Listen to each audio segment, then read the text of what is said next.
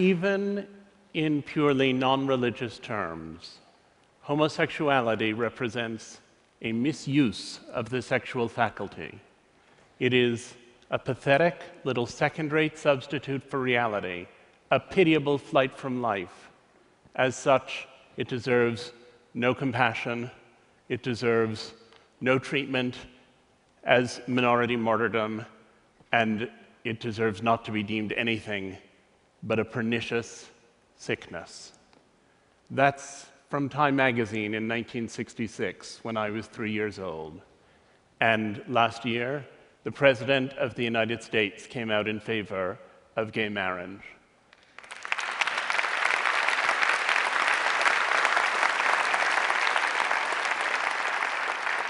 And my question is how did we get from there to here? How did an illness become an identity? When I was perhaps six years old, I went to a shoe store with my mother and my brother, and at the end of buying our shoes, the salesman said to us that we could each have a balloon to take home. My brother wanted a red balloon, and I wanted a pink balloon. My mother said that she thought I'd really rather have a blue balloon, but I said that I definitely wanted the pink one, and she reminded me that my favorite color was blue. The fact that my favorite color now is blue, but I'm still gay, is evidence of both my mother's influence and its limits.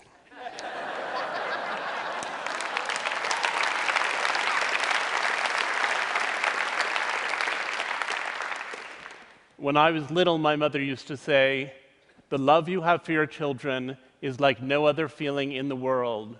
And until you have children, you don't know what it's like. And when I was little, I took it as the greatest compliment in the world that she would say that about parenting my brother and me. And when I was an adolescent, I thought, but I'm gay, and so I probably can't have a family. And when she said it, it made me anxious. And after I came out of the closet, when she continued to say it, it made me furious. I said, I'm gay, that's not the direction that I'm headed in, and I want you to stop saying that. About 20 years ago, I was asked by my editors at the New York Times Magazine to write a piece about deaf culture. And I was rather taken aback. I had thought of deafness entirely as an illness. Those poor people, they couldn't hear, they lacked hearing, and what could we do for them? And then I went out into the deaf world. I went to deaf clubs. I saw performances of deaf theater and of deaf poetry. I even went to the Miss Deaf America contest in Nashville, Tennessee, where people complained about that slurry Southern signing.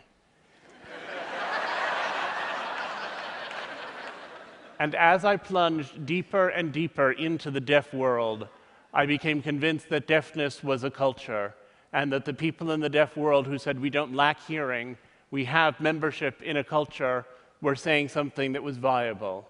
It wasn't my culture, and I didn't particularly want to rush off and join it, but I appreciated that it was a culture, and that for the people who were members of it, it felt as valuable as Latino culture, or gay culture, or Jewish culture. Um, it felt as valid, perhaps even, as American culture. Then a friend of a friend of mine had a daughter who was a dwarf. And when her daughter was born, she suddenly found herself confronting questions that now began to seem quite resonant to me. She was facing the question of what to do with this child. Should she say, You're just like everyone else, but a little bit shorter? Or should she try to construct some kind of dwarf identity, get involved in the little people of America, become aware of what was happening for dwarfs? And I suddenly thought, most deaf children are born to hearing parents. Those hearing parents tend to try to cure them. Those deaf people discover community somehow in adolescence. Most gay people are born to straight parents. Those straight parents often want them to function in what they think of as the mainstream world, and those gay people have to discover identity later on. And here was this friend of mine looking at these questions of identity with her dwarf daughter. And I thought, there it is again a family that perceives itself to be normal with a child who seems to be extraordinary. And I hatched the idea that there are really two kinds of identity. There are vertical identities which are passed down generationally from parent to child. Those are things like ethnicity. Frequently nationality, language, often religion. Those are things you have in common with your parents and with your children. And while some of them can be difficult, there's no attempt to cure them. You could argue that it's harder in the United States, our current presidency notwithstanding, to be a person of color. And yet, we have nobody who is trying to ensure that the next generation of children born to African Americans and Asians come out with creamy skin and yellow hair. There are these other identities which you have to learn from a peer group. And I called them horizontal identities because the peer group is the horizontal experience. These are identities that are alien to your parents and that you have to discover when you get to see them in peers. And those identities, those horizontal identities, people have almost always tried to cure. And I wanted to look at what the process is through which people who have those identities come to a good relationship with them. And it seemed to me that there were three levels of acceptance that needed to take place. There's self acceptance, there's family acceptance, and there's social acceptance. And they don't always coincide. And a lot of the time, people who have these conditions are very angry because they feel as though their parents don't love them, when what actually has happened is that their parents don't accept them. Love is something that ideally is there unconditionally throughout the relationship between a parent and a child. But acceptance is something that takes time. It always takes time. One of the dwarfs I got to know was a guy named Clinton Brown. When he was born, he was diagnosed with diastrophic dwarfism, a very disabling condition, and his parents were told that he would never walk, he would never talk, he would have no intellectual capacity, and he would probably not even recognize them. And it was suggested to them that they leave him at the hospital so that he could die there quietly. And his mother said she wasn't going to do it, and she took her son home. And even though she didn't have a lot of educational or financial advantages, she found the best doctor in the country for dealing with diastrophic dwarfism. And she got Clinton enrolled with him. And in the course of his childhood, he had 30 major surgical procedures. And he spent all this time stuck in the hospital while he was having those procedures, as a result of which he now can walk. And while he was there, they sent tutors around to help him with his schoolwork and he worked very hard because there was nothing else to do. And he ended up achieving at a level that had never before been contemplated by any member of his family. He was the first one in his family, in fact, to go to college, where he lived on campus and drove a specially fitted car that accommodated his unusual body. And his mother told me the story of coming home one day, and he went to college nearby, and she said, And I saw that car, which you can always recognize, in the parking lot of a bar, she said. And I thought to myself, they're six feet tall, he's three feet tall, two beers for them is four beers for him. She said, I knew I couldn't go in there and interrupt him, but I went home and I left him eight messages on his cell phone. She said, and then I thought, if someone had said to me when he was born that my future worry would be that he'd go drinking and driving with his college buddies.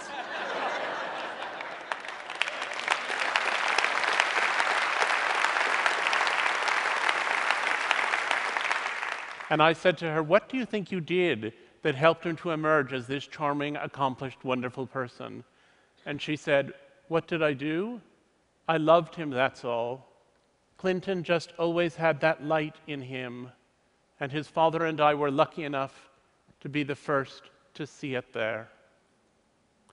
I'm going to quote from another magazine of the 60s. This one is from 1968, the Atlantic Monthly, Voice of Liberal America written by an important bioethicist. He said, There is no reason to feel guilty about putting a Down syndrome child away, whether it is put away in the sense of hidden in a sanitarium or in a more responsible, lethal sense. It is sad, yes, dreadful, but it carries no guilt. True guilt arises only from an offense against a person, and a Downs is not a person. There's been a lot of ink given to the enormous progress that we've made in the treatment of gay people. The fact that our attitude has changed is in the headlines every day. But we forget how we used to see people who had other differences, how we used to see people who were disabled, how inhuman we held people to be. And the change that's been accomplished there, which is almost equally radical, uh, is one that we pay not very much attention to. One of the families I interviewed, Tom and Karen Robards, were taken aback when, as young and successful New Yorkers, their first child was diagnosed with Down syndrome. They thought the educational opportunities for him were not what they should be, and so they decided they would build a little center, two classrooms that they started um, with a few other parents to educate kids with DS. And over the years, that center grew into something called the Cooke Center, where there are now thousands upon thousands of children with intellectual disabilities who are being taught. In the time since that Atlantic Monthly story ran, the life expectancy for people with Down syndrome has tripled. Um, the experience of Down syndrome people includes those who are actors, those who are writers, some who are able to live fully independently in adulthood. The Robards had a lot to do with that, and I said, Do you regret it? Do you wish your child didn't have Down syndrome? Do you wish you'd never heard of it? And interestingly, his father said, Well, for David, our son, I regret it, because for David, it's a difficult way to be in the world, and I'd like to give David an easier life. But I think if we lost everyone with Down syndrome, it would be a catastrophic loss. And Karen Robard said to me, I'm with Tom. For David, I would cure it in an instant to give him an easier life. But speaking for myself, well, I would never have believed 23 years ago when he was born that I could come to such a point. Speaking for myself, it's made me so much better and so much kinder and so much more purposeful in my whole life that speaking for myself, I wouldn't give it up for anything in the world. We live at a point when social acceptance for these and many other conditions is on the up and up.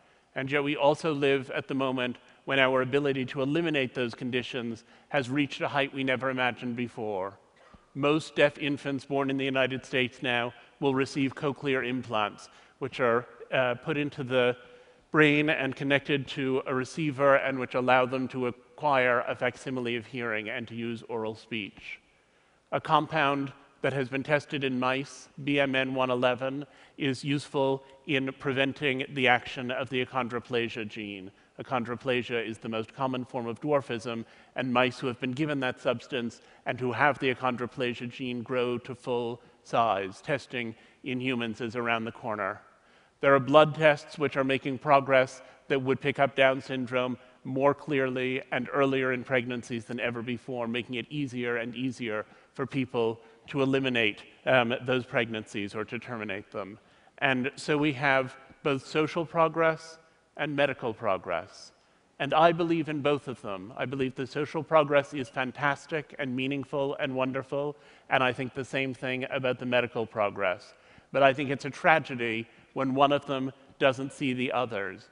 And when I see the way they're intersecting in conditions like the three I've just described, I sometimes think it's like those moments in grand opera when the hero realizes he loves the heroine at the exact moment that she lies expiring on a divan. Um, we have to think about how we feel about cures altogether. And a lot of the time, the question of parenthood is what do we validate in our children and what do we cure in them? Jim Sinclair, a prominent autism activist, said, When parents say, I wish my child did not have autism, what they're really saying is, I wish the child I have did not exist, and I had a different, non autistic child instead. Read that again. This is what we hear when you mourn over our existence. This is what we hear when you pray for a cure that your fondest wish for us is that someday we will cease to be, and strangers you can love will move in behind our faces. It's a very extreme point of view, but it points to the reality that people engage with the life they have, and they don't want to be cured, or changed, or eliminated. They want to be whoever it is that they've come to be. One of the families I interviewed for this project was the family of Dylan Klebold, who was one of the perpetrators of the Columbine massacre. It took a long time to persuade them to talk to me, and once they agreed, they were so full of their story that they couldn't stop telling it. And the first weekend I spent with them, the first of many, I recorded more than 20 hours of conversation. And on Sunday night, we were all exhausted. We were sitting in the kitchen. Sue Klebold was fixing dinner. And I said, If Dylan were here now, do you have a sense of what you'd want to ask him? And his father said, I sure do. I'd want to ask him what the hell he thought he was doing. And Sue looked at the floor and she thought for a minute. And then she looked back up and said, I would ask him to forgive me for being his mother and never knowing what was going on inside his head. When I had dinner with her a couple of years later, one of many dinners that we had together, she said, You know, when it first happened, I used to wish that I had never married, that I had never had children. If I hadn't gone to Ohio State and crossed paths with Tom, this child wouldn't have existed and this terrible thing wouldn't have happened. But I've come to feel that I love the children I had so much that I don't want to imagine a life without them. I recognize the pain they cause to others, for which there can be no forgiveness, but the pain they caused to me, there is, she said. So while I recognize that it would have been better for the world if Dylan had never been born, I've decided that it would not have been better for me. I thought it was surprising how all of these families had all of these children with all of these problems, problems that they mostly would have done anything to avoid, and that they had all found so much meaning in that experience of parenting. And then I thought, all of us who have children love the children we have with their flaws. If some glorious angel suddenly descended through my living room ceiling and offered to take away the children I have and give me other, better children, more polite, funnier, nicer, smarter, I would cling to the children I have and pray away that atrocious spectacle. And ultimately, I feel that in the same way that we test flame retardant pajamas in an inferno to ensure they won't catch fire when our child reaches across the stove, so these stories of families negotiating these extreme differences reflect on the universal experience of parenting, which is always that sometimes you look at your child and you think, where did you come from? it turns out that while each of these individual differences is siloed, there are only so many families dealing with schizophrenia, there are only so many families of children who are transgender, there are only so many families of prodigies who also face similar challenges in many ways. There are only so many families in each of those categories. But if you start to think that the experience of negotiating difference within your family is what people are addressing, then you discover that it's a nearly universal phenomenon. Ironically, it turns out that it's our differences and our negotiation of difference that unite us. I decided to have children while I was working on this project, and many people were astonished and said, But how can you decide to have children in the midst of studying everything that can go wrong? And I said, I'm not studying everything that can go wrong. What I'm studying is how much love there can be even when everything appears to be going wrong. I thought a lot about the mother of one disabled child I had seen, severely disabled child who died through caregiver neglect. And when his ashes were interred, his mother said, I pray here to, uh, for forgiveness for having been twice robbed, once of the child I wanted, and once of the son I loved. And I figured it was possible then for anyone to love any child if they had the effective will to do so. So, my husband is the biological father of two children with some lesbian friends in Minneapolis. I had a close friend from college who'd gone through a divorce and wanted to have children, and so she and I have a daughter, and mother and daughter live in Texas. And my husband and I have a son who lives with us all the time, of whom I am the biological father, and our surrogate for the pregnancy was Laura, the lesbian mother of Oliver and Lucy in Minneapolis. so.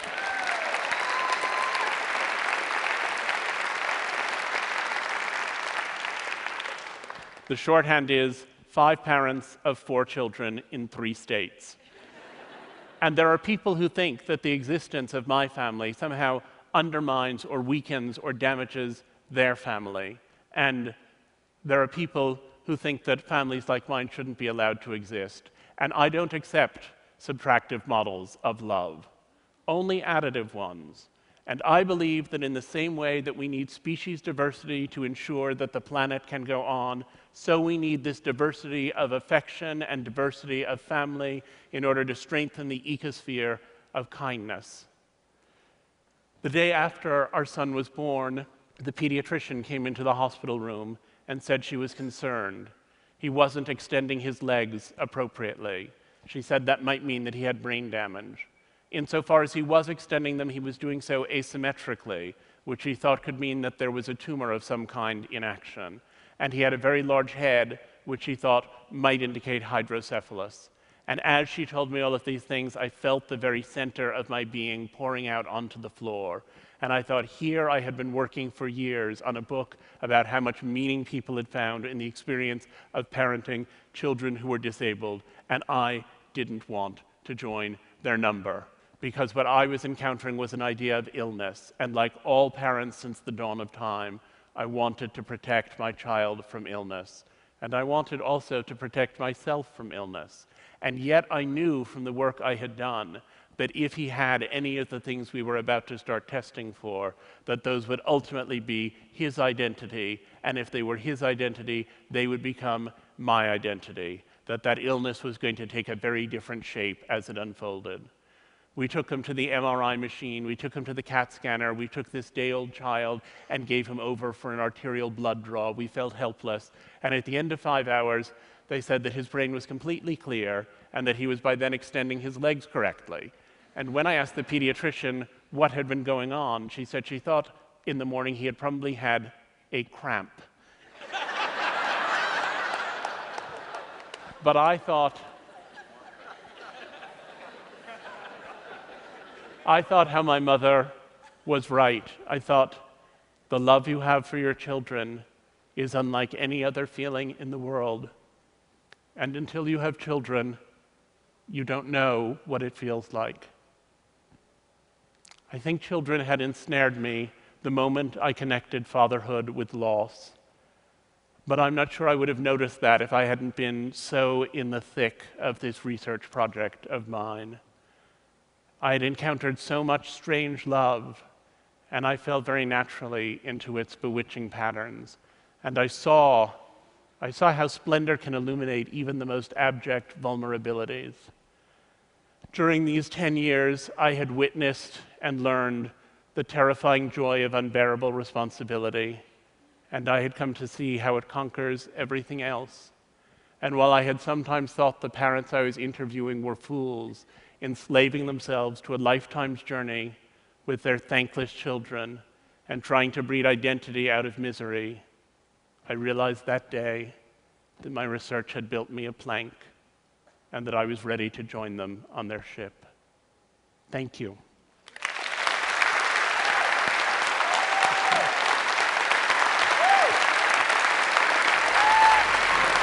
Thank you.